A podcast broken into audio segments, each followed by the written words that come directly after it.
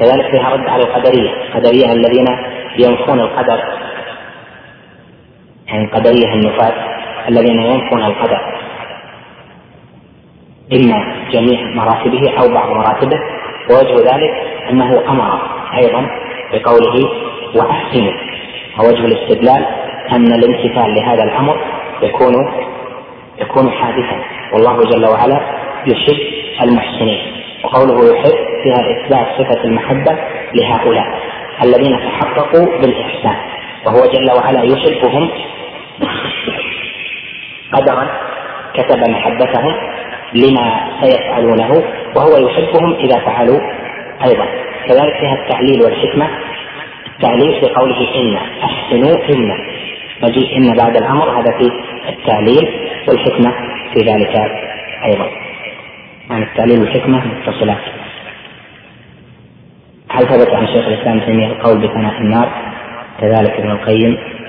هذه مسألة طويلة جدا، الناس كثير من الناس يخوضون فيها وهم لا يعقلونها، هي مسألة عظيمة كما ذكر شيخ الإسلام. وابن القيم سألته عن هذه المسألة قال فالتفت إلي وقال هذه مسألة عظيمة، سكت شيخ الإسلام. والناس لا يعقلونها، قد كتبت فيها كتابات متنوعة لكن تدل على عدم عقل هذه المسألة، وأكثر الناس لا يعون معنى كلام شيخ الإسلام. كلام شيخ الإسلام من العجب أنهم يأتون يردون عليه بقول الله جل وعلا خالدين فيها أبدا، ومن يعص الله ورسوله فإن له نار جهنم خالدين فيها أبدا. ومن المعقول أنهم إذا استحضروا هذه الآية في الرد على شيخ الإسلام أن لا يظنوا بشيخ الإسلام رحمه الله أنه يجهل هذه الآية. شيخ الإسلام لا يجهل هذه الآية، ودلالة الآية على مكانها ودلالتها لغويا أيضا على مكانها. شيخ الإسلام يفهم هذه المسألة بفهم بعيد عما دندن حوله كثير ممن كتب في هذه المسألة، لكن الله المستعان. وهي من المسائل التي لا يحسن الخوض فيها، لكن طريقة أهل السنة والجماعة في ذلك أنهم يثبتون أن الجنة والنار مخلوقتان لا تبيدان ولا تفنيان. الجنة مخلوقة الآن والنار مخلوقة، لا تفنيان ولا تبيدان. أهل الجنة إذا دخلوا فيها خلود فلا موت، وأهل النار إذا دخلوا فيها خلود ولا موت. وأما كلام شيخ الإسلام ومقاصد في كلامه فذاك له بحث آخر.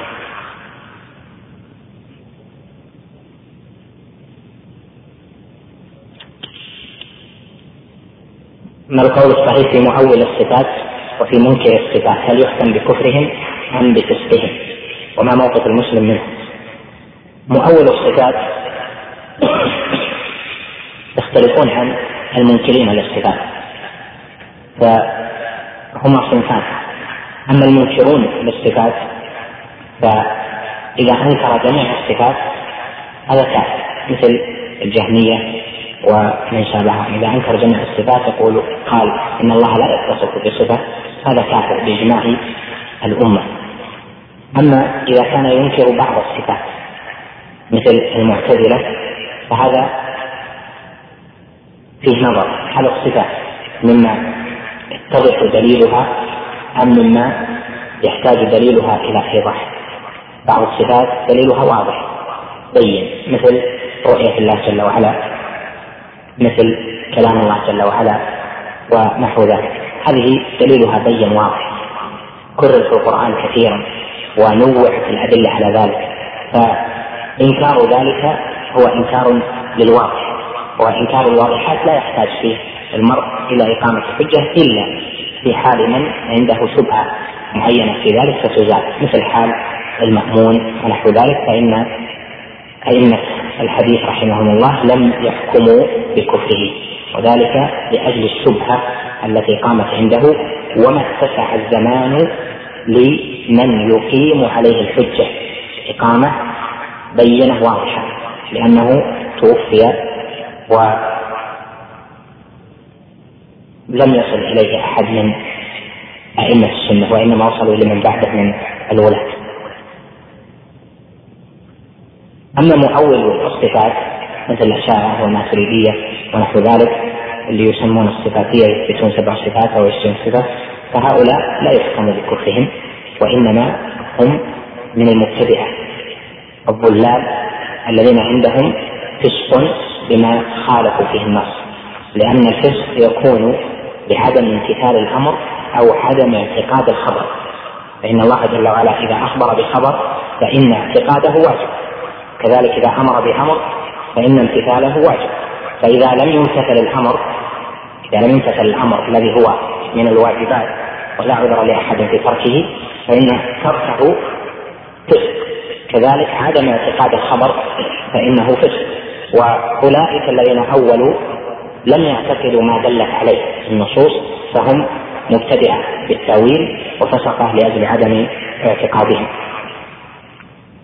وأما تكفيرهم فلم يحكم أحد من أهل السنة على الأشاعرة بالكفر، وإنما يحكمون عليهم بالبدعة قد تكون مغلظة قد تكون دون ذلك بحسب حال المؤولين.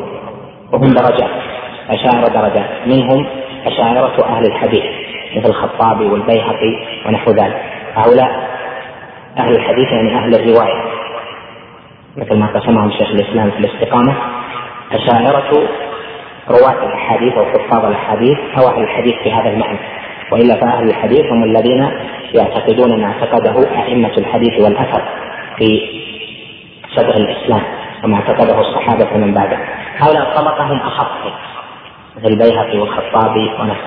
هناك طبقة ممن أخذوا ببعض الحديث ولكن لم يفقهوه وعندهم نصيب من الكلام، وهؤلاء أخف منهم. وأدنى درجاتهم يعني أعظم الأشاعرة غلظة وبدعة هم المتكلمون مثل الرازي والآمدي وعوز الدين الإيجي صاحب المواقف ونحو ذلك من أئمته. هل لكم ملاحظات على كتاب روضة المحبين؟ هذا له مجال آخر. روضة المحبين بعض الناس يعني يستغرب، يقول شيخ الإسلام ابن القيم ذكر فيه أخبار المحبين، اللي يحب الجواري واللي يحب ما أحب من الدنيا واللي يحب زوجته وأشعار وأخبار، ويقول يستغرب لماذا يذكر ابن القيم هذا الكلام، وذكره لقصد. ابن القيم يقول هؤلاء تعلقت قلوبهم بمحبوبيهم لما ظهر لهم من أثر محبوبهم عليهم، إما أنه يشرح صدره، وإما أنه تلتذ له عينه إذا رآه، وإما أنه يلتذ له بدنه إذا رآه، أو إذا خالطه تلتذ سمعه لما سمع ونحو ذلك. فأسباب المحبة في من أحب أحدا في الدنيا تكون ببعض هذه الأنواع، وإذا كانت كذلك فهي على ضعالتها وعلى حقارتها في محبة بعض أهل الدنيا للدنيا هي لا تساوي شيئا في جنب محبة المتقين لربهم جل وعلا، لأنهم رأوا من الآثار ومن صفاته ومن آثار صفاته في خلقه، ورأوا وعلموا من شرعه ما يوجب محبتهم له جل وعلا. وإذا كان أولئك أحبوا أحبتهم وتناشدوا فيهم الأشعار وأطاعوا من أطاع، إن المحب لمن يحب مطيع لأجل ما قام في نفوسهم من المحبة، فكيف ينبغي أن يكون عليه حال من علم حق الله جل وعلا وعلم آثار صفات الله جل وعلا في ملكوته وعلم شرع الله جل وعلا وحكمته البالغة ونعمه المتواترة المتتابعة، كيف ينبغي أن يكون عليه في باب محبة الله. فإذا ما ذكره هو من باب التمثيل الذي هو للتحقيق، هذه محبة هؤلاء كيف تنو في محبوبيهم، كيف حال من يحب ربه جل وعلا. فلا تعجل بالانتقاد حتى تعرف مقاصد أهل العلم بكلامه. هل لأحد أن يتسمى باسم محسن؟ نعم، محسن من جنس الأسماء التي يشترك فيها المخلوق مع خالق جل وعلا، فالله جل وعلا هو الملك وسمى بعض خلقه بملك، والله جل وعلا هو السميع وسمى الإنسان بأنه سميع بصير، والله جل وعلا هو الرؤوف الرحيم وسمى نبيه بذلك، وهكذا المحسن والمقسط وأمثال ذلك. أسأل الله جل وعلا أن ينفعنا وإياكم، وصلى الله وسلم وبارك على نبينا محمد. أما الآن فنترككم مع مجلس آخر من هذا الشرح. بسم الله الرحمن الرحيم، الحمد لله رب العالمين، وأشهد أن لا إله إلا الله وحده لا شريك له، وأشهد أن محمدا عبد الله ورسوله وصفيه وخليله، صلى الله عليه وعلى آله وصحبه وسلم تسليما كثيرا إلى يوم الدين. اللهم إنا نسألك علما نافعا وعملا صالحا وقلبا خاشعا، اللهم علمنا ما ينفعنا وانفعنا بما علمتنا وزدنا علما وعملا يا أرحم الراحمين. أما بعد،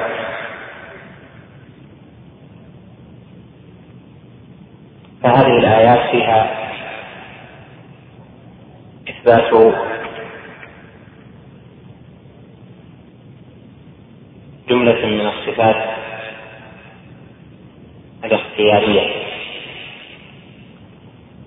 وذكر المؤلف رحمه الله ما يدل على إثبات صفة الرضا وإثبات صفة الغضب وإثبات صفة السخط وإثبات صفة الكراهية وإثبات صفة المقت لله جل وعلا.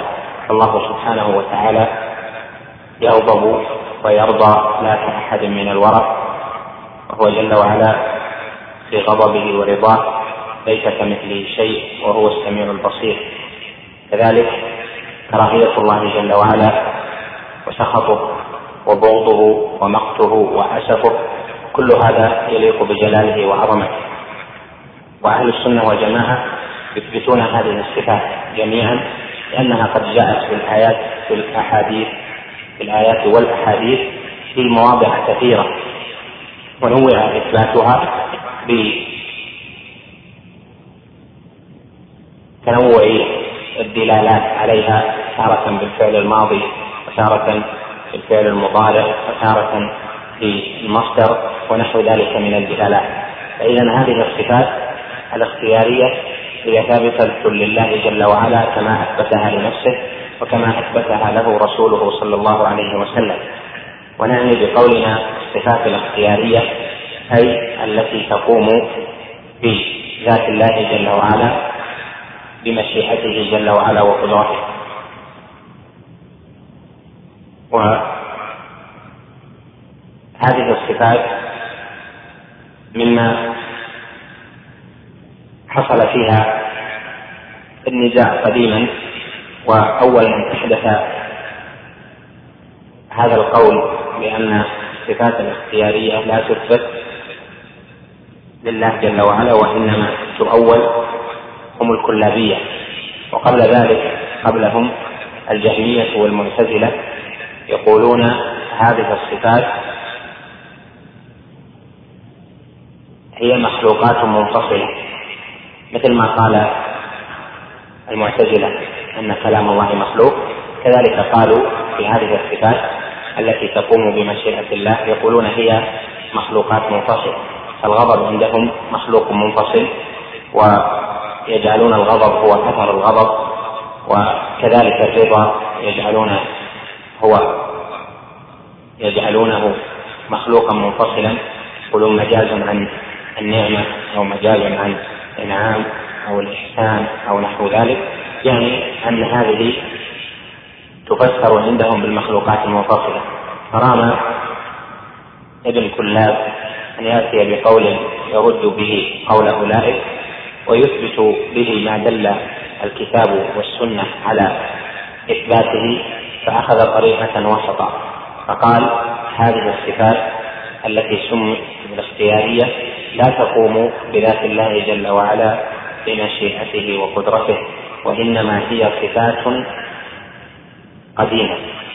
فعنده الغضب قديم والرضا قديم والكراهية قديمة، ومع ذلك فإنه يؤول، يقول هذه مردها إلى صفة الإرادة، فيقولون مثل ما يقول الأشاعرة والماتريدية، يقولون الغضب إرادة الانتقام والرضا إرادة الإحسان ونحو ذلك، فيرجعون الصفة القديمة إلى الإرادة. فإذا الأشاعرة والماتريدية خالفوا أهل السنة والجماعة في هذا الباب في كون أولا الصفة قديمة وليست قائمة بذات الله بمشيئته واختياره. ثانيا قالوا الصفة لا تليق بالله ولهذا يؤولونها بالإرادة، وسيأتي بيان لذلك. إذن فتحصل لك أن أولئك المخالفون للكتاب والسنة على مذاهب شتى في هذه الصفات الاختيارية، وأهل السنة والجماعة يثبتون ما دلت عليه النصوص من إثبات صفة الغضب والرضا. قال جل وعلا: رضي الله عنهم ورضوا عنه ذلك لمن خشي ربه. وقال جل وعلا: لقد رضي الله عن المؤمنين إذ يبايعونك تحت الشجرة. وتلحظ هنا من قوله لقد رضي الله عن المؤمنين إذ يبايعونك تحت الشجرة أن زمن الرضا هو وقت المبايعة. قال جل وعلا: لقد رضي الله عن المؤمنين إذ يبايعونك، يعني حين يبايعونك. وإذ ظرف زمان، وظرف الزمان ينصب بالواقع فيه كما قال ابن مالك في الألفية، قال: تنصبه بالواقع فيه مظهرا كان أو ينويه مقدرا. وما وقع في هذا الزمن هو رضا الله جل وعلا. لقد رضي الله عن المؤمنين إذ يبايعونك تحت الشجرة. هذا ظاهر في أن الرضا حصل وقت المبايعة أو بالمبايعة، وهذا يعني أن الرضا لم يكن قديما، وإنما كان الرضا مع المبايعة. وكذلك قال جل وعلا في آية النساء التي ذكرها الشيخ: ومن يقتل مؤمنا متعمدا فجزاؤه جهنم خالدا فيها وغضب الله عليه ولعنه. فيها إثبات صفة الغضب لله جل وعلا، وهذه الآية فيها إثبات صفة الغضب، وفيها أن الغضب رتب على القتل. قال: ومن يقتل مؤمنا متعمدا ف، وأوله شرط وما بعد الفاء هو جزاء الشرط. قال: فجزاؤه جهنم، هذا أول الجزاء، جزاؤه جهنم خالدا فيها وغضب الله عليه ولعنه. فإذا وقوع الغضب بعد القتل، وكذلك وقوع اللعنة بعد القتل، كما أن جهنم كانت جزاء له بعد أن ارتكب تلك الكبيرة. وهكذا ترى أن النصوص دلت على إثبات هذه الصفات الاختيارية بأنواع من الدلالات، وفي هذه النصوص إثبات تلك الصفات، وفيها أن الصفة قائمة بذات الله جل وعلا بمشيئته وقدرته. ما معنى أنها قائمة بذات الله بمشيئته وقدرته؟ يعني أنه جل وعلا غضب على المعين بعد أن لم يكن غاضبا عليه، رضي عليه بعد أن لم يكن راضيا عنه. ودلالات الكتاب فيما ذكرت لك ظاهرة. كذلك من السنة، بل أيضا من القرآن دليل واضح على ذلك في صفة الغضب. قال جل وعلا في سورة طه: ومن يحلل عليه غضبي فقد هوى. وقوله ومن يحلل عليه غضبي يدل على أن الغضب حل، وأولئك يقولون هو قديم، والله جل وعلا قال: ومن يحلل عليه غضبي فقد هوى وإني لغفار لمن تاب وآمن وعمل صالحا ثم اهتدى. إذن دلت الآية على أن الغضب يحل بعد أن لم يكن حالا. وهذا أيضا جاء مبينا في السنة في نصوص كثيرة فيها إثبات هذه الصفات، وفيها أنها قائمة بذات الله بمشيئته وقدرته، يتصف الله جل وعلا بها متى شاء كيف شاء، جل ربنا وتعالى وتعاظم وتقدس. في الحديث الذي في الصحيحين أن في بيان حال أهل الجنة أن الله جل وعلا قال يعني في حديث فيه طول قال الله جل وعلا لأهل الجنة قال أحل عليكم رضوان يعني ثواب لأهل الجنة قال هل تريدون شيئا قالوا قد أعطيتنا وأعطيتنا قال بقي شيء أحل عليكم رضواني فلا أسخط عليكم بعده أبدا. شاهد منها قوله جل وعلا في هذا الحديث أحل عليكم رضواني يعني أن الرضوان حل عليكم وقال بعدها فلا أسخط عليكم بعده أبدا. كذلك السخط يكون في وقت دون وقت وهذا أيضا كما جاء في الحديث الآخر في حديث الشفاعة المعروف الذي رواه مسلم وغيره قال عليه الصلاة والسلام في سياق ما يحصل في عرصات القيامة قال إن ربي قد غضب اليوم غضبا لم يغضب قبله مثله ولم يغضب بعده مثله. قال غضب اليوم غضبا لم يغضب قبله مثله ولم يغضب بعده مثله. فإذا دل على أن غضب الله جل وعلا الذي صار وكان في عرصات قيامة أنه لم يكن مسبوقا بمثله ولم يكن ملحوقا بمثله. فإذا هذه صفة اتصف الله جل وعلا بها متى شاء. وهذه الأصول مبينة واضحة جدا بحمد الله وتوفيقه. إذا تبين لك ذلك فإذا أهل السنة والجماعة يعتقدون أن ما وصف الله جل وعلا به نفسه فإنه يوصف به جل وعلا سواء أكان ذلك من الصفات الذاتية أم من الصفات الفعلية وكذلك إذا كان من الصفات اللازمة أم من الصفات الاختيارية. وقول الجهمية والمعتزلة في تفسير تلك الصفات لأنها مخلوقات منفصلة هذا باطل لأن في هذا نفي للصفات. الله جل وعلا أثبت لنفسه تلك الصفات ثم إن في سبب نفيهم لتلك الصفات أن الجهمية الذين أصلوا وصول البدع في نفي الصفات وتمويلها وجحدها وتحريفها أولئك أصلوا أصلا ألا وهو أن الله جل وعلا ليس بمتصف إلا بصفة واحدة ألا وهي صفة الوجود. هذا قول الجهمية. والصفات الأخرى يقولون هذه إذا أثبتت لزم منها حلول الأعراض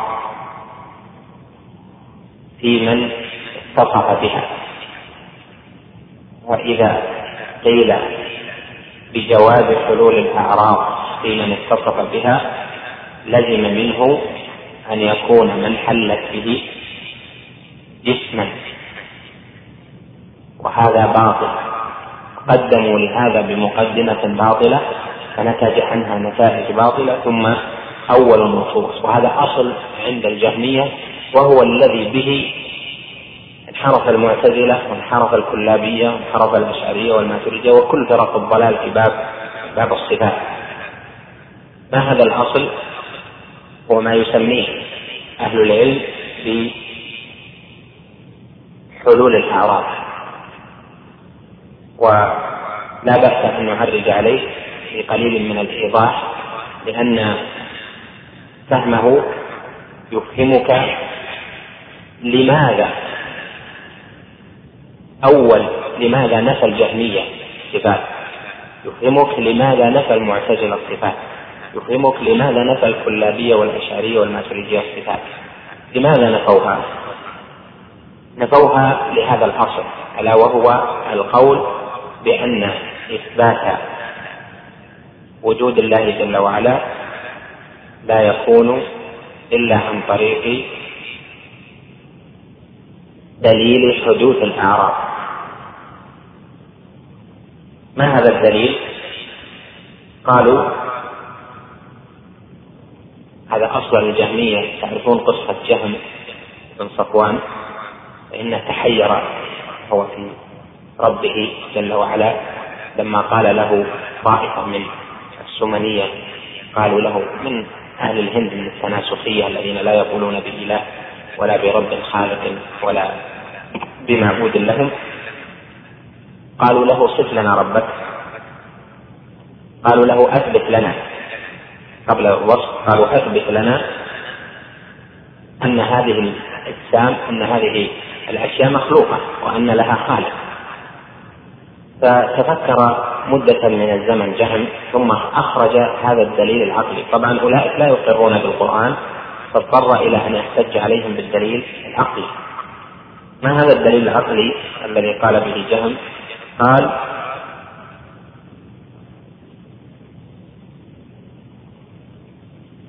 لدينا أعراض لا يمكن أن تقوم بنفسها، يعني لا يمكن أن نراها، ليس لها هيئة. ما هذه الأعراض؟ قال مثل اللون، مثل الحرارة، مثل البرودة، هذه أشياء ترى ما ترى، مثل الحركة، حركة ترى يعني من حيث هي حركة المشي، من حيث هو هل يرى؟ الارتفاع الشيء يعني علوه هبوطه، يعني هل يرى؟ يعني ما هل ثم شيء اسمه علو تراه مجسما؟ هل ثم شيء اسمه مشي تراه وحده مثل ما ترى البناء؟ ترى جبل صحيح، لكن ما يمكن ترى شيء اسمه مشي، لأن المشي هذا إيه؟ صفة. مثل الحرارة، مثل البرودة، مثل الارتفاع، مثل النزول إلى آخر. يعني أن المعاني هذه سماها أعراضا، وقال هذه المعاني لا يمكن أن تقوم بنفسها، يعني يخاطب أولئك الضالين، يخاطب السمنية، قال هذه المعاني لا يمكن أن تقوم بنفسها. صحيح؟ قالوا صحيح. قال لهم إذن إذا حلت بشيء فهذا الشيء إذن احتاج لغيره، فليس ثم جسم إلا وفيه أعراض، لا يقوم الجسم إلا بالأعراض، أليس كذلك؟ ليس ثم جسم ليس فيه حرارة ولا برودة ولا يوصف بهذه الأوصاف مثل المعاني، ليس كذلك؟ قال لهم الجسم إذن هذا حلت فيه الأعراض، معناه أن الجسم محتاج إلى هذه الأشياء. قالوا صحيح.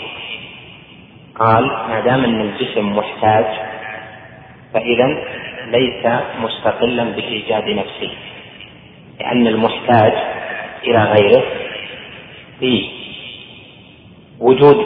بعض وجوده أن يكون محتاج إلى غيره في أصل الوجود أو لا. يعني لو كان هو أوجد نفسه، لو هذه الأشياء أوجدت نفسها لكان يمكن أن تستغني عن هذه الأعراض، أليس كذلك؟ فإذا قال إثبات هذه الأجسام وأنها لا يمكن أن توجد بنفسها كان عن طريق إثبات حلول الأعراض فيها، والأعراض لا يمكن أن تقوم، وكذلك الأجسام لا يمكن أن تقوم بنفسها. إذن الجسم محتاج إلى غيره في وجوده. فقام الكلام الآن. قال إذن فلا بد من موجب له. قالوا سلمنا صحيح. فإذن أثبت لهم أن الأشياء لا بد لها من موجب. قال لهم هذا الموجب هو الله، هذا الموجد هو الرب، هو الخالق الذي أوجد هذه الأشياء من عدم. سلموا بوجود الله جل وعلا. لما سلموا قالوا إذن صف لنا هذا الرب. فلما أتى يريد الوصف للأوصاف التي في القرآن، فكلما أراد أن يصف بوصف وجد أن إثبات هذا الوصف ينقض الدليل الذي أقامه ولم يجد غيره على وجود الله جل وعلا. إذا أثبت أن الله جل وعلا متصف بالصفات، الصفات الذاتية مثل اليدين مثل الوجه إلى آخره، صارت هل هذه تقوم بنفسها؟ فإذا يقولون هذه لا تقوم بنفسها، إذا من حلت به جسم مثل الأجسام فإذا هو محتاج إلى غيره. وكذلك الصفات هذه مثل الغضب والرضا والعلو ونحو ذلك من الصفات من باب أولى. هذه النظرية أو هذا الأصل الذي قعده جهم عامله الله جل وعلا بما يستحق، هذا الأصل أضل الأمة. كل من أتوا بعده قالوا لا يوجد دليل على إثبات وجود الله لمن لا يؤمن بكتاب ولا بسنة ولا برسالات إلا هذا الدليل، هو دليل حدوث الأعراض، حلول الأعراض في الأجسام. وإذا كان كذلك فكل ما ينقض هذا الدليل لا بد من نفيه أو تأويله. فأصل هذا وقال جهم ليس لله صفة إلا صفة واحدة هي الوجود المطلق. الوجود المطلق طبعا ما دام أنه خالق فلا بد أن يكون موجودا، فقال وجود مطلق. طيب يا جهم، هذه الصفات التي في الكتاب والسنة من أين أتيت بها؟ يعني ماذا تقول بها؟ قال هذه كلها مخلوقات منفصلة. الله هو السميع، قال السميع يعني المسموعات، البصير المبصرات. طيب وهكذا في كل الصفات سواء الذاتية أو الفعلية أو الاختيارية، كلها أولها بمخلوقات منفصلة. أتى المعتزلة بعده وقالوا هناك صفات عقلية، الدليل الذي أقامه جهم قالوا صحيح. انتبه، الدليل الذي أقامه جهم صحيح. إذا كان صحيحا قالوا هو دليل عقلي، والعقل الصحيح لا يطعن في العقل الصحيح. العقل الصحيح لا يطعن في العقل الصحيح، أو العقل الصريح لا يطعن في العقل الصريح.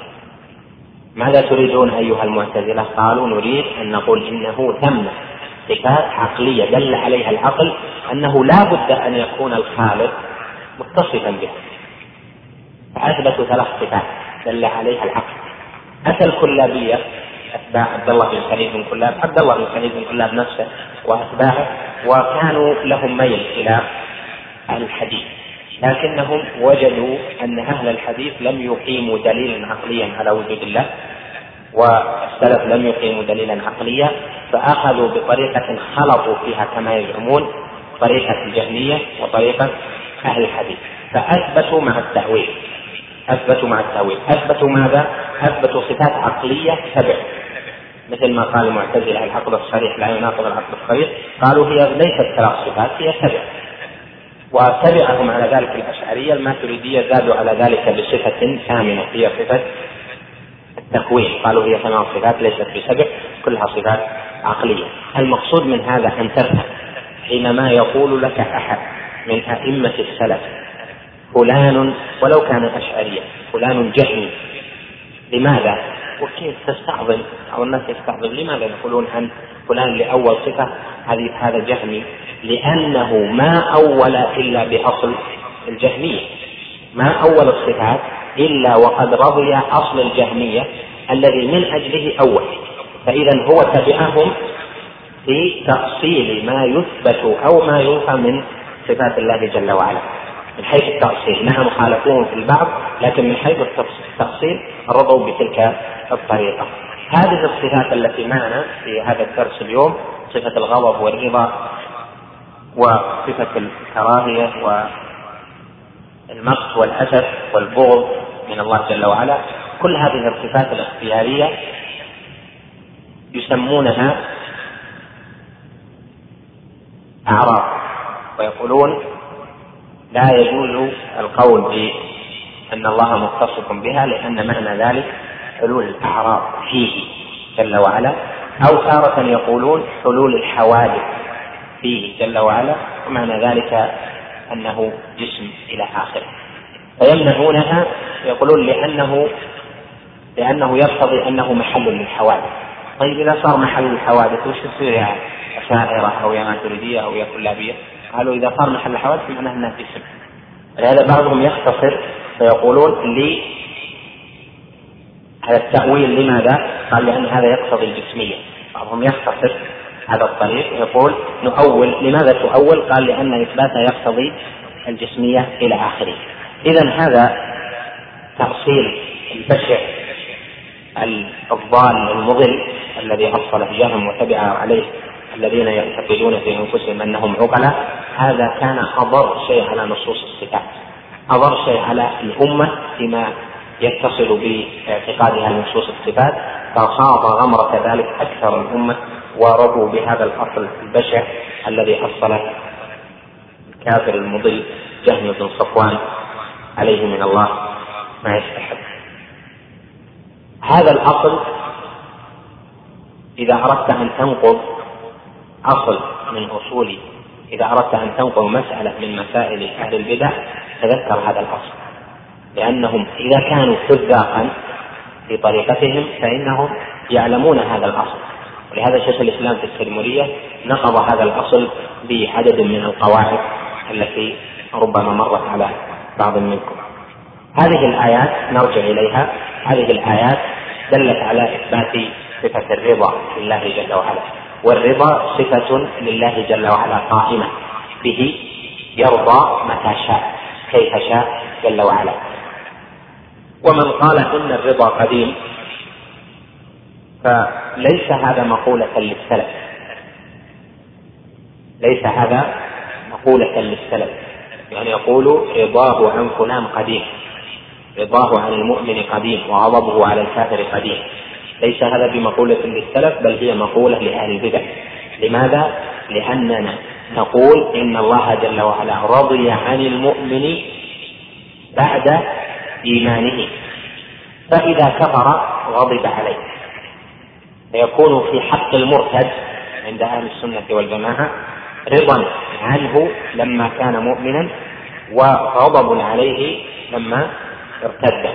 وأولئك الأشاعرة والماتريدية وغيرهم يقولون الرضا قديم، فمن علم الله جل وعلا منه أنه يوافيه بالإيمان يعني يموت بالإيمان فهو راض عنه ولو كان كافرا.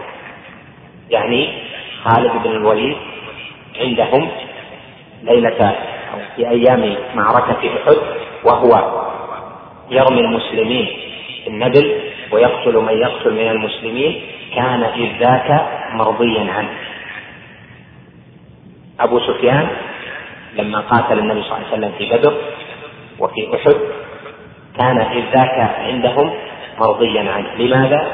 قالوا لأن الله علم أنه يوافي بالإيمان يعني يموت على الإيمان.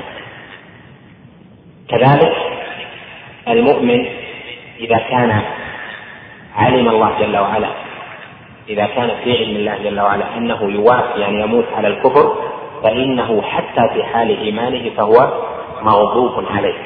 ولا شك أن هذا يلزم منه لوازم باطنة. في حال الإيمان مغضوب عليه فوفق إلى أعمال كثيرة، حال الله جل وعلا يوفق من هو مغضوب عليه، يلزم على أقوالهم لوازم باطلة كثيرة. إذن فهذه المسألة مهمة لأن بعض الناس قد لا يدقق فيها، وهي أن الرضا والغضب والبغض والكره والمقت والأسف من هذه الصفات التي سمعت الأدلة فيها هذه كلها متعلقة بمشيئة الله جل وعلا، وليس الرضا القديم عن أولئك.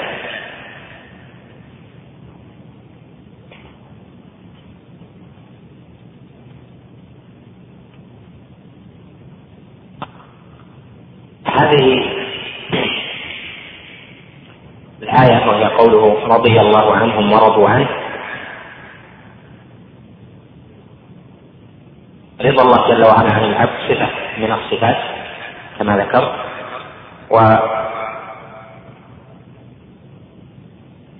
والغضب في قوله وغضب الله عليه. الغضب صفة من الصفات أيضا. ماذا يقول المؤولة؟ يقولون الرضا إرادة الإنعام، الغضب إرادة الانتقام. طيب ما الغضب؟ إذا سألتهم عن الغضب ما هو، لماذا قلتم إرادة؟ لماذا ما قلتم الغضب هو الغضب؟ قالوا لأن الغضب هو ثوران دم القلب، وهذا ليس بلائق بالله، لأن الغضب إثباته يقتضي إثبات الجسمية، هذا غير لائق بالله. فيقال لهم الغضب صفة من الصفات يشترك فيها الخالق والمخلوق، وأنتم حددتم في تعريف الغضب ما عقلتموه من المخلوق، أليس كذلك؟ يعني فسروا الغضب بأنه ثوران دم القلب. طيب هذا ثوران دم القلب هذا في المخلوق، لكن هل هذا هو الغضب بشكل عام؟ في الملك وفي الإنسان وفي جميع المخلوقات. الجواب الثاني أن يقال ثوران دم القلب هل هو الغضب عينه أم هو أمر نشأ عن الغضب؟ المتأمل يرى أن ثوران الدم وامتلاء العروق بالدم كما يقولون هذا الغضب، هو في الواقع غضب أولا ثم حصلت هذه الأشياء. فإذا غليان دم القلب وانتفاخ العروق والأوداد وتغير لون الوجه إلى آخره، هذه ليست الغضب عينه، وإنما هي أشياء نتجت عن الغضب في الإنسان. فإذا إذا عرف الغضب بذلك التعريف صار باطلا، لأنه تعريف للشيء بأثره، وهذا ليس بمستقيم عند المعرفين حتى عند أهل اللغة وعند جميع العقلاء. إذا فكلامهم باطل، لأن من قال الغضب إرادة الانتقام، الرضا إرادة الإنعام أو الإحسان، هذا نفي للصفة، لأنه نفى صفة الرضا والغضب وجعل بدلها صفة الإرادة، وهذا باطل. نقول بعد ذلك والإرادة ما هي؟ يعني الآن تتعجب منهم إذا أتيت تناقش المعتزلة يعني أصحاب الفرق هذه الضالة، تعجب أنهم أحيانا يعتزون بعقولهم وفي الواقع يخطئون في أساسيات، لكن سبحان من طمس على بصائره. طيب الإرادة ما هي؟ إذا أتيت تسأل طيب فسرت الغضب بالإرادة ليش؟ قال لي أن الغضب ما يليق بالله لأنه من آثار الأجسام. طيب الإرادة ما هي؟ ما هي الإرادة؟ عرف الإرادة. طيب لله إرادة، المخلوق ليس له إرادة؟ قالوا المخلوق له إرادة لأنه ما يستطيع أن ينفي الإرادة عن المخلوق، وإذا كان للمخلوق إرادة فمعنى ذلك أن التشبيه حصل، أليس كذلك؟ إذا صار المخلوق له إرادة معناه أن الإرادة هذه من صفات الأجسام، أليس كذلك؟ كيف وصفتم الله جل وعلا بها؟ قالوا دل الدليل العقلي على وجوب الإرادة، على وجوب الاتصاف بالإرادة. طيب وإرادة المخلوق لماذا ما حصل دليل على أنها الإرادة في الله جسم تثبت الجسمية كما أن الإرادة في المخلوق تثبت الجسمية؟ قالوا لا، الإرادتان مشتركتان في اللفظ لكن مختلفتان في الحقيقة. إرادة المخلوق تناسبه وإرادة الله جل وعلا تناسبه. فإذا قالوا ذلك كما قال شيخ الإسلام في التدمرية قال فقد طعنوا أنفسهم. ولهذا يقول ليس ثم أحد من المبتدع ما يثبت صفة، إرادة المخلوق تناسبه وإرادة الله جل وعلا تناسبه. فإذا قالوا ذلك كما قال شيخ الإسلام في التدمرية قال فقد طعنوا أنفسهم. لهذا يقول ليس ثم أحد من المبتدع ما يثبت صفة، حتى الجهل اللي ما يثبت ولا صفة يثبت صفة الوجود. فيقول إذا مسكت الجهل فطعنه بهذه الصفة اللي أثبتت. المخلوق متصف بالوجود أو غير متصف؟ متصف بالوجود، إذا اقتضى السماء، اقتضى التشبيه، اقتضى التجسيد، لأنه مشترك في الصفة فطعنه بذلك، فيلزمه فيما بقي ما لم يثبته. كذلك الكلابي أو المعتزلة أو الأشعرية أو ما تريدية إلى آخره يلزمهم ذلك. إذن لا فرار عند أي ناقل للصفات أن يثبت ولو صفة واحدة، فإذا أثبت الصفة فقل له ما معنى الصفة، فإذا قال معنى الصفة كذا قل والمخلوق فيه هذه الصفة، فإذا اقتضى التجسيم أو التشبيه. فإذا قال لا هذه تناسب هذا، تناسب الخالق وهذه تناسب المخلوق، فقل أيضا ذلك في كل الصفات، إذ القول في بعض الصفات كالقول في البعض الآخر، وكذلك القول في بعض الصفات كالقول في الذات يفتدى فيه حذوه وينهج فيه من هذه. إذن هذه الصفات لا شك أن قول المبطلين في ذلك واضح البطلان، لكن فصلت لك بالخصوص لأن كثيرا من الذين يسمعون كلام بعض المفسرين أو خاصة بعض الذين يدرسون في الكليات أو أحيانا في الثانوي قد يأتون إلى هذه النقاط ويرمي بعض الأشياء، ويأتي طالب العلم ولا يحسن الرد ولا إقامة الحجة، فلا يقيم الحجة وحجج أهل السنة والجماعة بحمد الله، هي من أوضح الحجج في العقليات ومن أوضح الحجج في النقليات، ولله الحمد والمنة. هذه الصفات التي ذكرها الشيخ رحمه الله فيما تدل عليها به من الآيات، فيه ثم صفات مشتركة في الأصل، مثل صفة الغضب، مثل صفة البغض. صفة الغضب فلما آسفونا انتقمنا منه. هنا الأسف يطلق على شدة الغضب، ويطلق على شدة الحزن والحسرة، مثل اللغة يطلق قل أسفت وآسفني فلان إذا أغضبه أو أحزنه.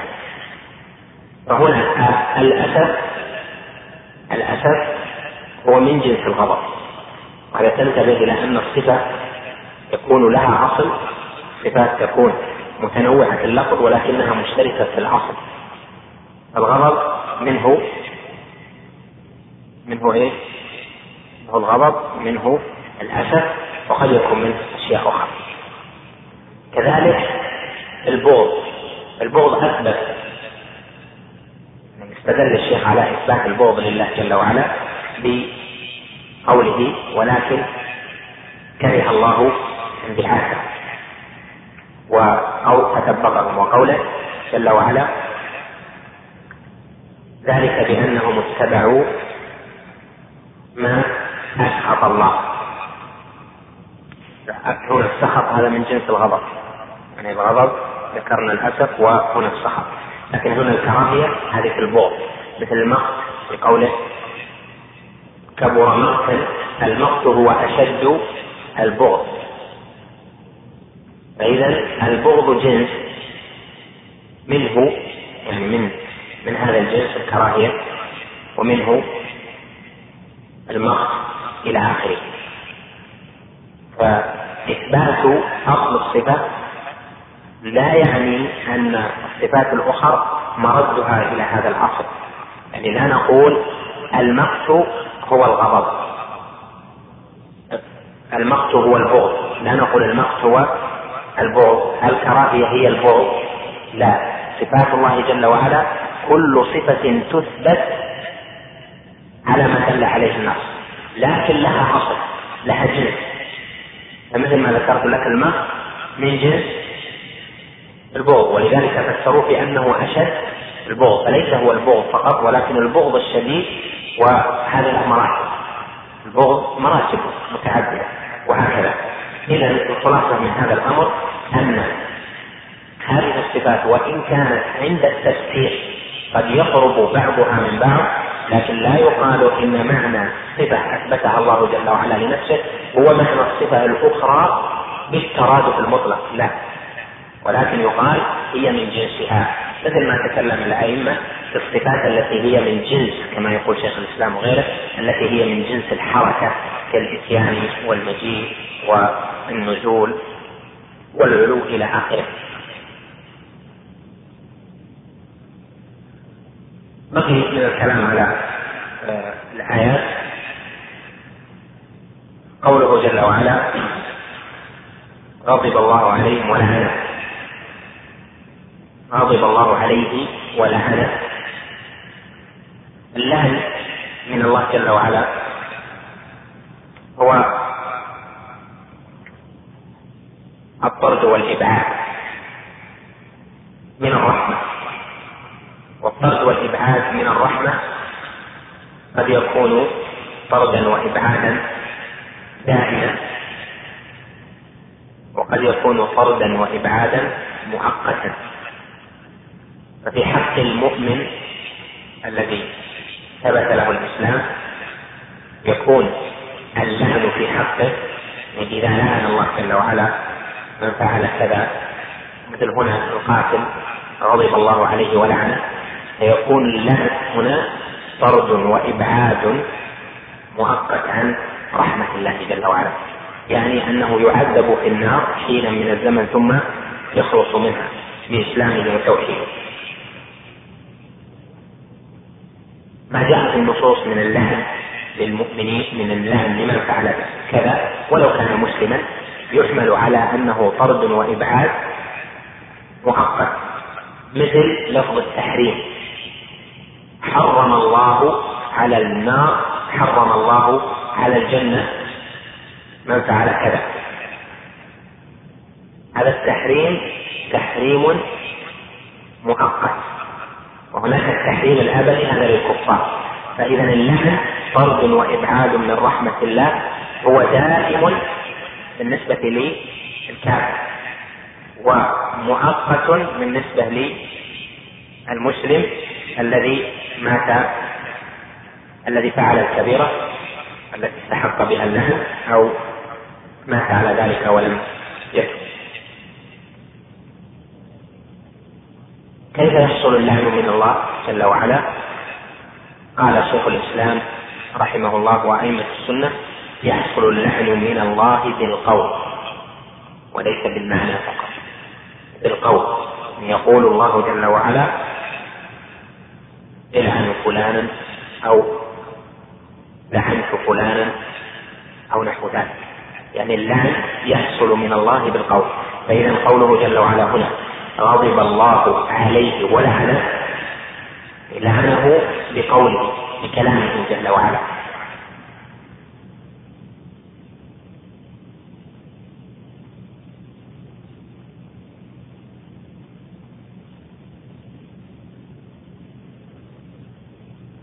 هذا ما يتصل بهذه الآيات.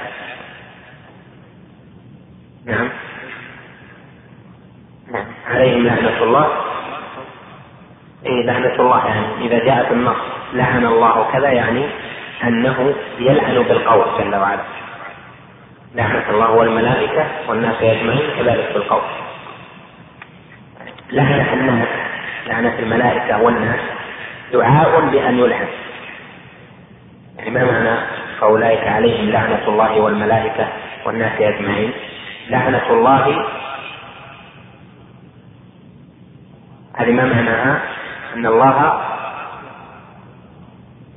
يلعنه قوله، يعني يأمر بطرده وإبعاده من رحمته قوله. وأما الملائكة والناس فهم يدعون بأن يكون من الملعونين، يدعون بأن يكون أولئك من الملعونين. نكتفي بهذا القدر ونأخذ في بعض الوقت إجابة على بعض الأشياء. نعم.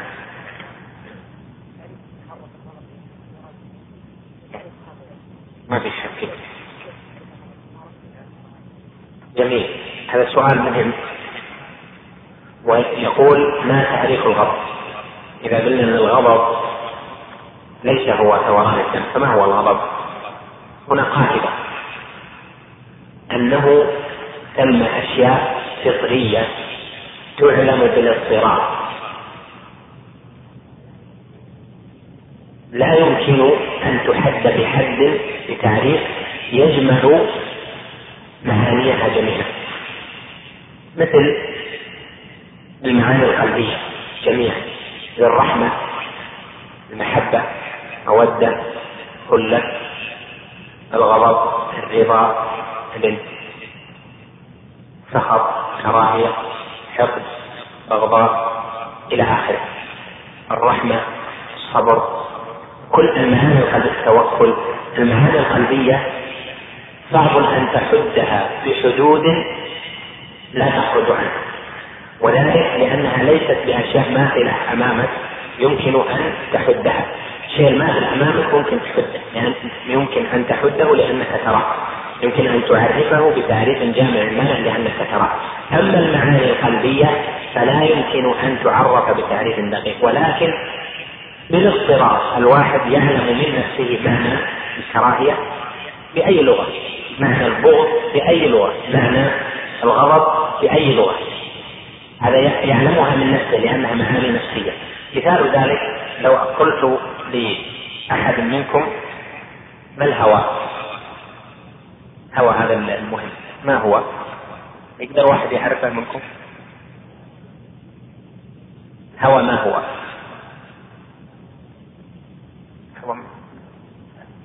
هذا نسمه يعني هو، لكن ما الهوى؟ تعريفه شلون؟ شيء من يوم طلعتم من بطون امهاتكم وانتم تسمونه ولا تعرفون. هذا سألت انا، عطني الهوى. كيميائي، عطنا الكيميائي. وشو؟ نوع من الغازات. هذه مكونات، مو تعريفه، يعني يقول لنا مكونات كذا وكذا وشيء ثاني، مكونات تقول مكونات كذا، بعدين المكونات هذه ايضا فيها بحث، يعني بس ان المكونات غير التعريف. انا الان جاك واحد من جنبي قال يا اخي، واحد قال لي وش الهواء؟ حاطني وش الهواء؟ ماذا ستقول له؟ تقول الهواء هذا الذي تشمس، هذا الذي لا تكون الحياة الا به. لماذا؟ لان الفائده من التعريف ان يوصل المعرف الى فهم السائل. هذه فائده التعريف. يعني مثلا تقول انا في واحد ما المنديل، يقولون فيه منديل ورق، معروف في زمن النبي صلى الله عليه وسلم المنديل يكون من قماش، صح؟ مختلط. قال منديل ورق، يقولون فيه منديل ورق، تاخذ هذا وتقول هذا منديل ورق، صح؟ حصل له انتهى. لماذا؟ لان هذا الاسم ممكن ان تريد فتنطبع عنده المعرفه بهذا الشيء. المعاني النفسيه ليست بمشاهده، ولهذا اذا عرفت فسيضطر المعرف الى ان يرعى فيها ما يعرفه، الا وهو حاله الانسان او ما يشهده. فاذا اراد المعرف الرحمه مباشره هو ماذا يعرف من الرحمه؟ الرحمه التي في الانسان، لكن هل سيعرف الرحمه التي يعلمها والتي لا يعلمها؟ رحمه الله جل وعلا لا يعلمها على الحقيقه، فهو اذا حين يعرفها سيعرفها بالنسبه للانسان، وهذا يكون غلط في المعنى. فإذا الكليات هذه في المعاني يصعب تعريفها وتحال إلى ما يعلمه المرء إلى اضطراب. واحد يعرف معنى الرحمة، يعرف معنى الرحمة يعني بالاضطراب من داخله من نفسه. نعم، من أهل العلم من المحققين من أهل السنة من عرف كثيرا من تلك الأشياء، لكن ما عرفت جميعها. بهذا ابن القيم رحمه الله لما أتى إلى المحبة في مدارج السالكين ذكر عبارات القوم في المحبة وقال كل هذا تقريب. لما أتى إلى الاستعاذة، تعريف الاستعاذة أنا طلب العون، كيف نستعيذ؟ أعرف معنى الاستعاذة، طلب العون. طيب ما هو العون؟ ذكر أشياء ثم قال وهذا تقريب، وإلا فما يقوم بالقلب من ذلك لا تحيط به العبارة ولا يدركه الوصف. المقصود من هذا أن تنتبه لهذا الفصل العظيم في الصفات، لأن الصفات هذه التي هي معاني. أما الوجه فنقول الوجه ما تحصل به الموافق اليد، نقول اليد ما يحصل بها القبض والبسط والعطاء والمس، هذا يمكن أن يعرف. لكن المهارة القلبية لأنها مهاني لا يمكن أن تجمعها في عبارة تشمل كل من اتصف بتلك المهارة.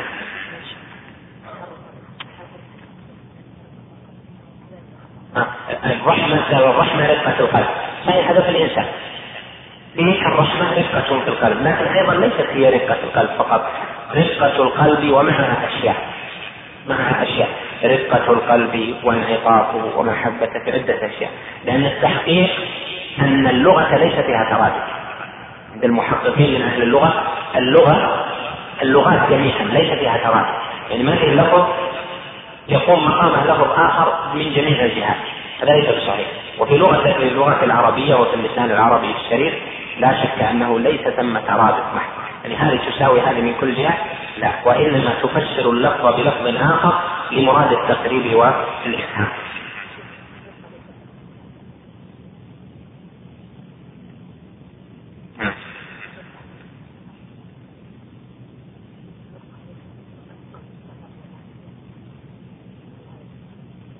لا ما هي بأثر، لا هي الرحمة، ليش الرقة؟ لأن الرقة في القلب ما تقول يعني شيئا شخص، وفسر الرحمة برقة القلب.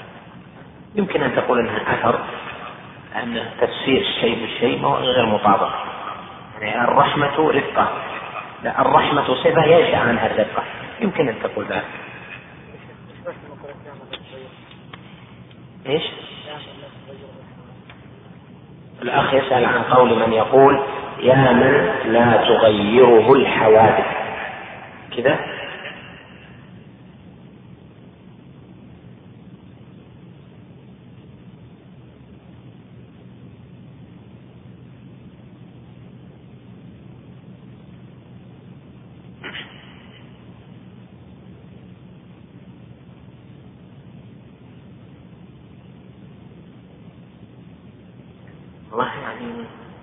عجيبة.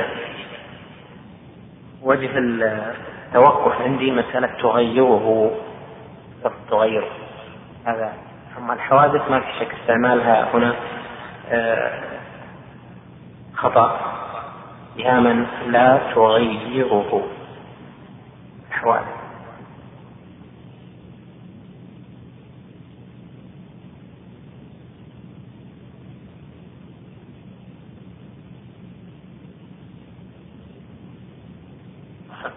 هي في أقل التقديرات أنها محتملة، ولذلك ينهى عنها لأجل الاحتمال، لأن تغيير الحوادث مش معناه أن كل ما يحدث مما لم يكن حادثا قبل لا يغير صفة في الله جل وعلا، هذه محتملة لهذا وهذا.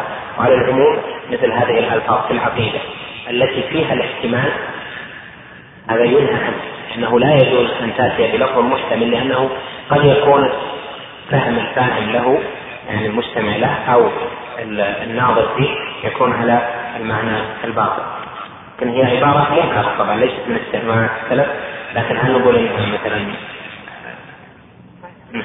لا ليست بصحيحة، لما نقول صحيحة باعتبار ليست بصحيحة، أنها المعنى غير واضح. هذا السؤال يعني كرر، ما حكم من نشر صفات أو شبه صفات الله بالمخلوق، وما حكم من أنكرها؟ مر معنا هذا في هذه الدروس. ما هو المقصود بالكلابية؟ كلابية أتباع عبد الله بن سعيد بن كلاب، عبد الله بن سعيد بن كلاب توفي قريبا من وفاة الإمام أحمد أظن سنة 241 أو 240، كان أتى بمذهب جديد خطير سمي بمذهب الكلابية، ثم انقرض لأنه تبناه الأشعري والماتريدي، لأن الأشعري بعد ما انتهى من فترة الاعتزال ذهب يطلب الحديث، فرأى أصحاب بن كلاب يتدارسون بعض الأمور فجلس عندهم فأخذ عنهم مذهبه المسمى بمذهب الأشعرية، وهو مذهب الكلابية في أكثر مسائل. هل يوصف الله جل وعلا يعني له عن السائل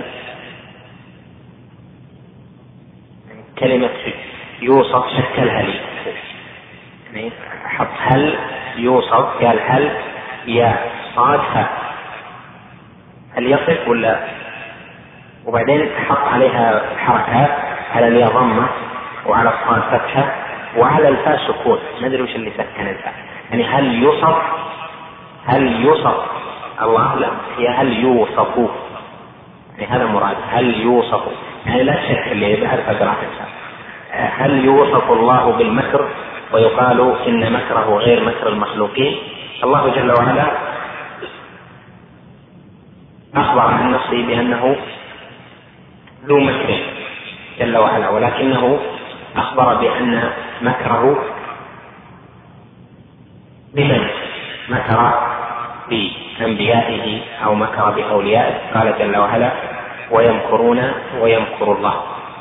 اذا المكر من الصفات التي تثبت مقيده، فيقال يثبت لله جل وعلا صفه المكر بمن مكر به، واذا قيل يثبت الله جل وعلا صفه المكر فيكون مراد القائل ان المكر مقيد، هذا ايضا من باب التوسع لا باس به لوجوده في بعض عبارات اهل العلم المتاخرين، لكن يوصف الله جل وعلا بانه يمكر بمن مكر به، لانه يخادع من خادعه، لانه يستهزئ بمن استهزأ به، وهكذا في هذا الجنس.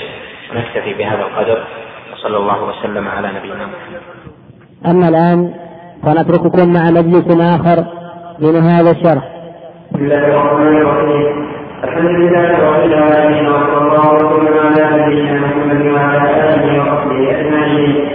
قال الصحيح رحمه الله تعالى وقوله هل ينظرون الى ان ياتيهم الله بظلم او غنم والملائكه وقضي الامر وقوله تعالى هل ينظرون إلى أن تأتيهم الملائكة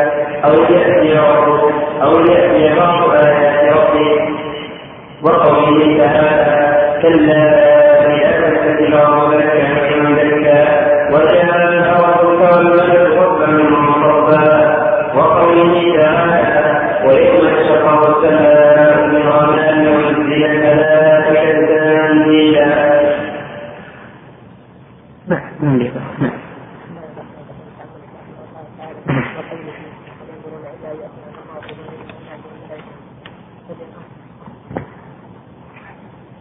بسم الله الرحمن الرحيم، الحمد لله رب العالمين، صلى الله وسلم وبارك على نبينا محمد وعلى آله وصحبه أجمعين.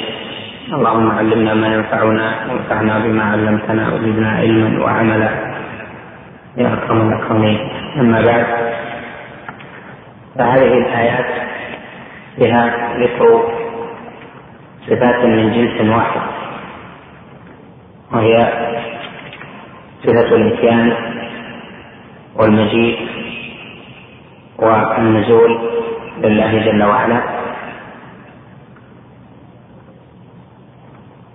وشيخ الإسلام رحمه الله ذكر هذه الآيات كمثال، وإلا فالآيات والأحاديث التي فيها ذكر مجيء الله جل وعلا وذكر مكانه وذكر نزوله كثيرة،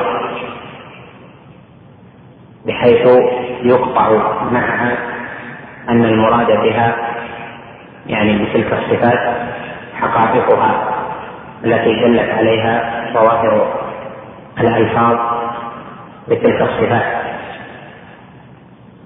ففي آية سورة البقرة قال جل وعلا هل ينظرون إلا أن يأتيهم الله في ظلل من الغمام والملائكة وقضي الأمر. قوله إلا أن يأتيهم الله يعني يوم القيامة بالفصل بين العباد، وذكر هذه الصفة لله جل وعلا ووصف الله بها نفسه وهي صفة الإتيان، فقال إلا أن يأتيهم الله. وفي الآية الثانية قال جل وعلا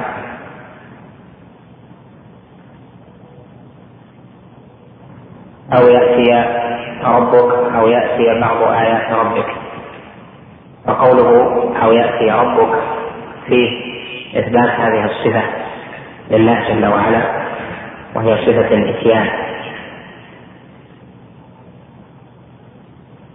وقال جل وعلا: كلا إذا دكت الأرض دكا دكا وجاء ربك والملك صفا صفا. قوله وجاء ربك فيها إثبات صفة المجيء لله جل وعلا. وقوله ويوم تشقق السماء بالغمام ونزل الملائكة تنزيلا.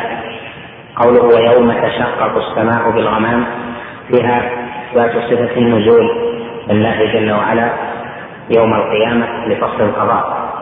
وجه الدلالة أن تشقق السماء بالغمام هو مقدمة ذلك النزول كما بينت ذلك السنة، وكما دل عليه قوله جل وعلا: هل ينظرون إلا أن يأتيهم الله في ظلل من الغمام. وقوله ويوم تشقق السماء بالغمام تفسرها آية البقرة وكذلك السنة، ففيها إتيان الله جل وعلا يوم القيامة للفصل بين العباد، وكذلك فيها إثبات نزوله جل وعلا. يظهر لك أن هذه الصفات في هذه الآيات ذكرت بصيغة الفعل. وقال جل وعلا: هل ينظرون إلا أن يأتيهم، هل ينظرون إلا أن تأتيهم الملائكة أو يأتي ربك. وقال وجاء ربك. وقال ويوم تشقق السماء بالغمام، يعني وجاء ربك أو وعث الله. والتعبير بالفعل كما هو معروف مشتمل على شيئين: مشتمل على زمن وحدث، والحدث هو مصدر لذلك الفعل. فإذا في قوله هل ينظرون إلا أن يأتيهم الله فيها زمن ذلك الفعل وهو المستقبل، وفيها الحدث الذي هو الإتيان. كذلك قوله وجاء ربك فيه المجيء، وهناك فيه الحدث الذي فيه الزمن وفيه المجيء الذي هو المصدر، وهكذا في غيرها من الآيات. ولا يشكل على هذا قول طائفة من أهل السنة إن باب الأفعال أوسع من باب الصفات، وذلك أن مرادهم بقولهم باب الأفعال أوسع من باب الصفات أنه قد يطلق الفعل ولا يراد به إثبات الصفة من كل وجه، وهذا مثل إطلاق مثل قوله جل وعلا الله يستهزئ بهم، ومثل قوله يخادعون الله وهو خادعهم،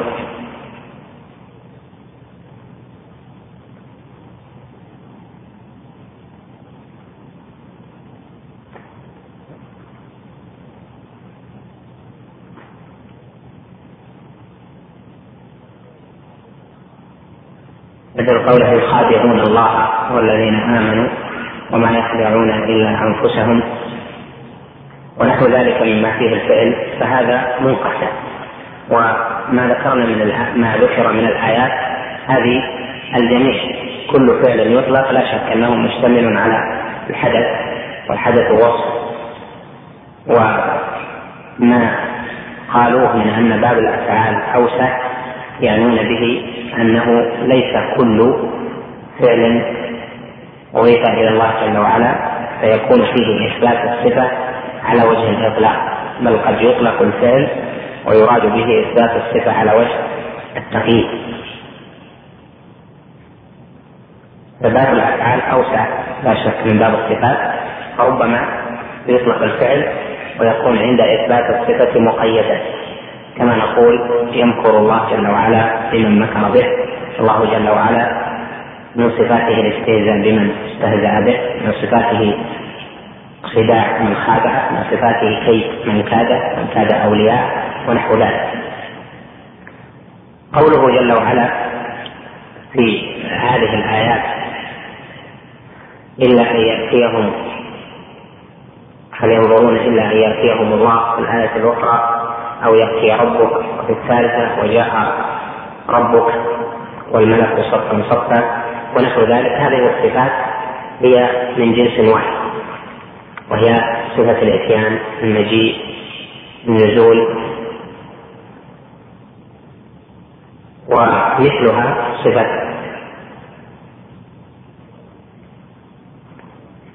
الحرولة ونحو ذلك من الصفات التي هي كما يقول شيخ الإسلام وغيره من جنس الحركة. وهذه الصفات جنس واحد ودلالتها متقاربة، ففيها إثبات صفة الإتيان، إثبات صفة المجيء، والمجيء يكون عن إتيان والإتيان يكون بالمجيء، كذلك فيها إثبات صفة النزول. فهذه الآيات دالت على إثبات هذه الصفات.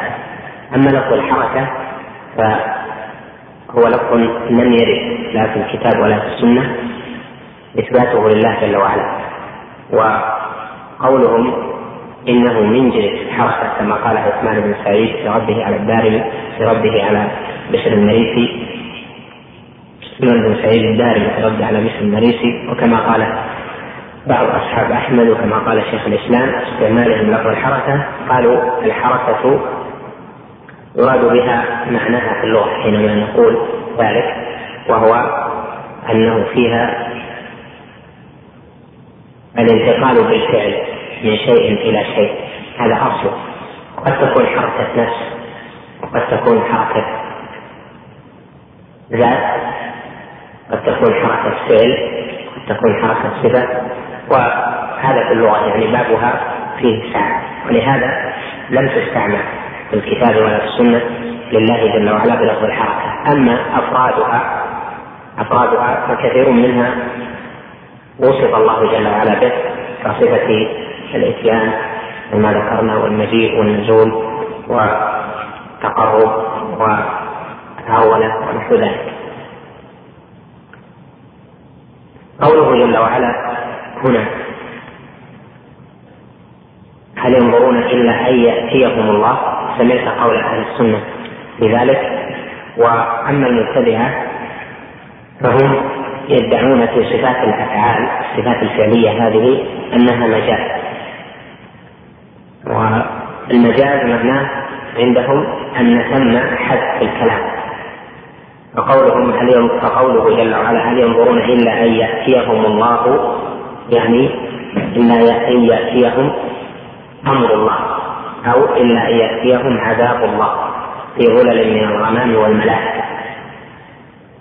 كذلك قوله وجاء ربك عندهم أي وجاء أمر ربك أو وجاء ملك ربك، وهذا ونحوه يسمونه مجاز الحذف، يعني أنه حذف بعد الكلمة هي فاعل الفعل أو هي التي يضاف إليها الفعل. أما الله جل وعلا عندهم فليس بمتصف بمجيء ولا إتيان ولا نزول ولا غير ذلك، فكل موضع فيه إثبات تلك الصفات لله جل وعلا يحرفونه بالمجاز ويقولون تم مجاز حذف.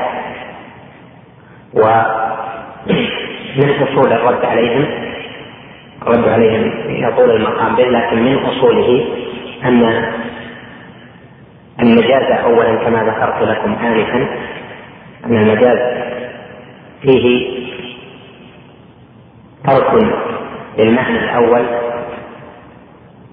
لأجل المعنى الثاني، وذلك ترك للمعنى الأول إلى المعنى الثاني، ذلك لعلاقة بينهما، وهذا لا يصار إليه إلا إذا امتنع الأول أو لم يناسب، وهذا على كلامه يعني نتنزل معهم في إثبات المجاز، يعني نقول المجاز يجاريكم في أنه مثبت، وعلى قاعدة المجاز عندكم فإنه لا يقال بالمجاز بنقل اللفظ من المعنى الأول إلى المعنى الثاني لعلاقة إلا إذا لم يناسب المقام أو لم يصح الكلام، مثل ما قالوا في قوله واسأل القرية التي كنا فيها قالوا هنا فيه مجال حل، يعني واسأل أهل القرية، لأن القرية لا تسأل في نفسها وإنما يسأل أهلها. قالوا كذلك واسأل العيرة على هذا النحو، يعني واسأل أصحاب العير. وهكذا في كل موضع فيه مجال حل كما ادعوا. نقول إن قيل به، والبحث سبق لنا بحث مفصل في المجاز، لكن إبطاله نقول المجاز أصلا ليس بصحيح، لكن هنا تنزلا نقول حتى ولو على إثبات المجاز فليس المقام مقاما واحدا، لأن مجاز الحذف يشار إليه إذا كان الكلام مشكلا ولا يمكن إلا بإثبات مجاز الحذف. وهذا إذا قيل به في وسأل القرية وسأل العير ونحو ذلك، فذلك للإشكال الواقع بأن القرية لا تسأل. وأما قوله جل وعلا هل ينظرون إلا أن يأتيهم الله، فنفي الإتيان. لو كان الإتيان الذي أثبته الله جل وعلا لنفسه بموضع واحد، أتى في موضع واحد هو ونظائره، يعني في المجيء والنزول إلى آخره، لا كان ربما يكون لهم وجه في التعلم، لكن النصوص متكاثرة في إثبات الإتيان وفي إثبات المجيء، ومحال أن يكون الكلام كله على هذا ذاهب إلى الحذف في كل موضع، لأن معنى ذلك أن كل الصفات الفعلية كلها فيها مجال حذف، وهذا معناه نفي كل صفة فعلية لله جل وعلا. هذا يؤول إلى تعطيل الله جل وعلا عن صفاته الفعلية، ولا شك أن هذا باطل.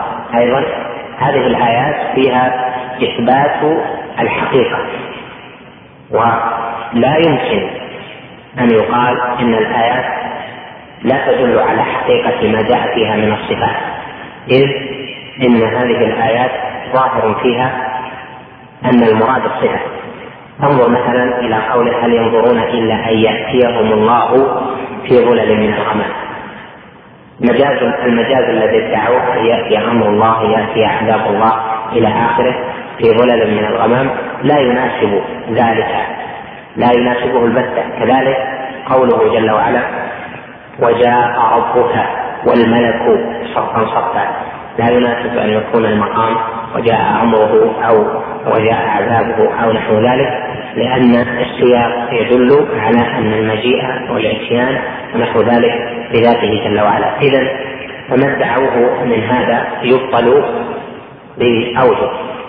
أصلها رد المجال من أصله كما سبق أن أوضحنا مفصلا فيما قبل. الثاني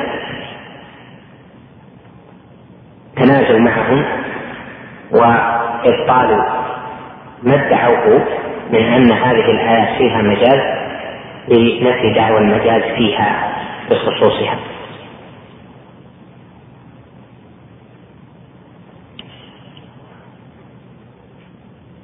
إذا تحور هذا فنقول الإتيان والمجيء ونحوه في القرآن والسنة ورد على جهتين. الأولى أنه يرد مطلقا، والثانية أن يرد مقيدا. ونعني بالمطلق أنه لا يتعدى، ونعني بالمقيد أن يكون متعديا. ومثال المطلق وجاء ربك، هذا لم يتعدى المجيء إلى شيء. مثاله إلا أن يأتيهم الله، يعني يأتي الله أولئك، هذا معناه أنه هو تعدى من جهة المفعول، لكن ليس من جهة يعني كون الله جل وعلا أتاهم. إلا أن يأتيهم الله في أن الإتيان هنا صفة لله جل وعلا، وهذا من القسم المطلق، لأن التعدي هنا ليس تعديا بالفعل، يعني بالفعل أقصد به بالصفة، وإن كان في اللغة طبعا الفعل يتعدى إلى المفعول. ليس به المطلق ما فيه الوصف، وأما المقيد فما يكون معدا إلى شيء بحرف أو بمفعول، ويكون التعبية هذه ليس ظاهرا فيها الصفة. مثاله قوله جل وعلا: فأتى الله بنيانهم من القواعد. أتى الله بنيانهم من القواعد، هنا تعدى الإتيان إلى البنيان وقال فيه من القواعد.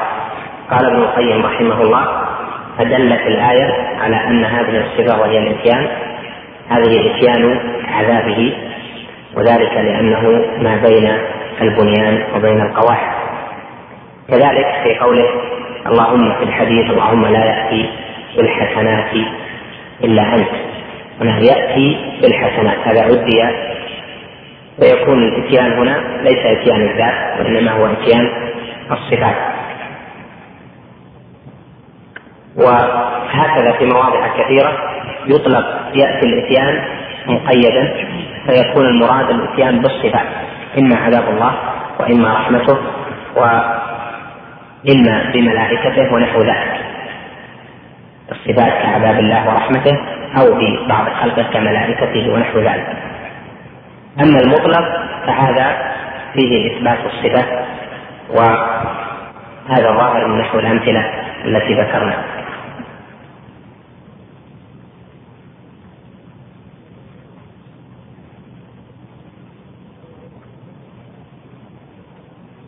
قوله جل وعلا: هل ينظرون إلا أن يأتيهم الله. هل ينظرون فيها من البحث، أن النظر هنا بمعنى الانتظار، هل ينظرون إلا، فالنظر يكون له استعمالات، ومنها أن يكون النظر بمعنى الانتظار، ومن ضوابطه أن يكون بعد النظر إلا وقبله استفهام، ويكون النظر بمعنى الانتظار. وقد يكون النظر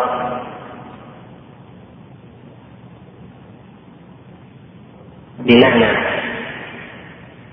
الرؤية إذا عدي بكلا، أو محل النظر وهو الوجه ويكون رؤية العين، فإذا يكون النظر يأتي واحد بمعنى الانتظار، هذا له ضابط، يأتي بمعنى الرؤية إذا عدي بإلى أو ذكر محله وهو الوجه. ثالث، يكون النظر محتملا أن يكون الانتظار أو الرؤية إذا عدي إلى المفعول بنفسه، كما تقول: نظرت محمدا، فيحتمل أن يكون المعنى انتظرته أو يكون المعنى رأيت محمدا. وقوله هنا: هل ينظرون إلا بمعنى هل ينتظرون، ويأتي بحث ذلك مفصلا إن شاء الله في رؤية الله جل وعلا. قوله: إلا أن يأتيهم الله في ظلل من الغمام. الظلل جمع ظلة، والظلة هي ما يظل المرء أو يظل الشيء، وقد تكون بالغمام وقد تكون بغيره مما يظل من الإغلال بالضاء،